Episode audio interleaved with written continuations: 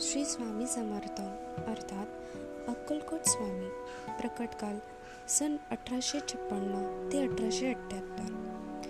बावीस वर्ष आयुष्यात हे इसवी सणाच्या एकोणावीसव्या शतकात होऊन गेलेले महाराष्ट्रातील अक्कलकोट येथे खूप काळ वास्तव्य केलेले श्रीपाद वल्लभ व श्री नृसिंह सरस्वती यांच्यानंतरचे भगवान श्री दत्तात्रयांचे ते तिसरे पूर्ण अवतार अवतार आहेत. गाणगापूरचे श्री नृसिंह सरस्वती हेच नंतर श्री स्वामी समर्थांच्या रूपाने प्रकट झाले. मी नृसिंह बाण असून श्री शैलम जवळील कर्दळी वनातून आलो आहे.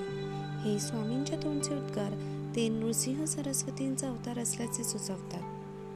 विविध ठिकाणी स्वामी विविध नावाने वावरले. स्वामी समर्थ हे विद्वान आंध्र प्रदेशातल्या श्रीशैलम क्षेत्राजवळील कदळी वनातून प्रकट झाले. त्यांनी त्यातून आसेतू हिमाचल भ्रमण केले.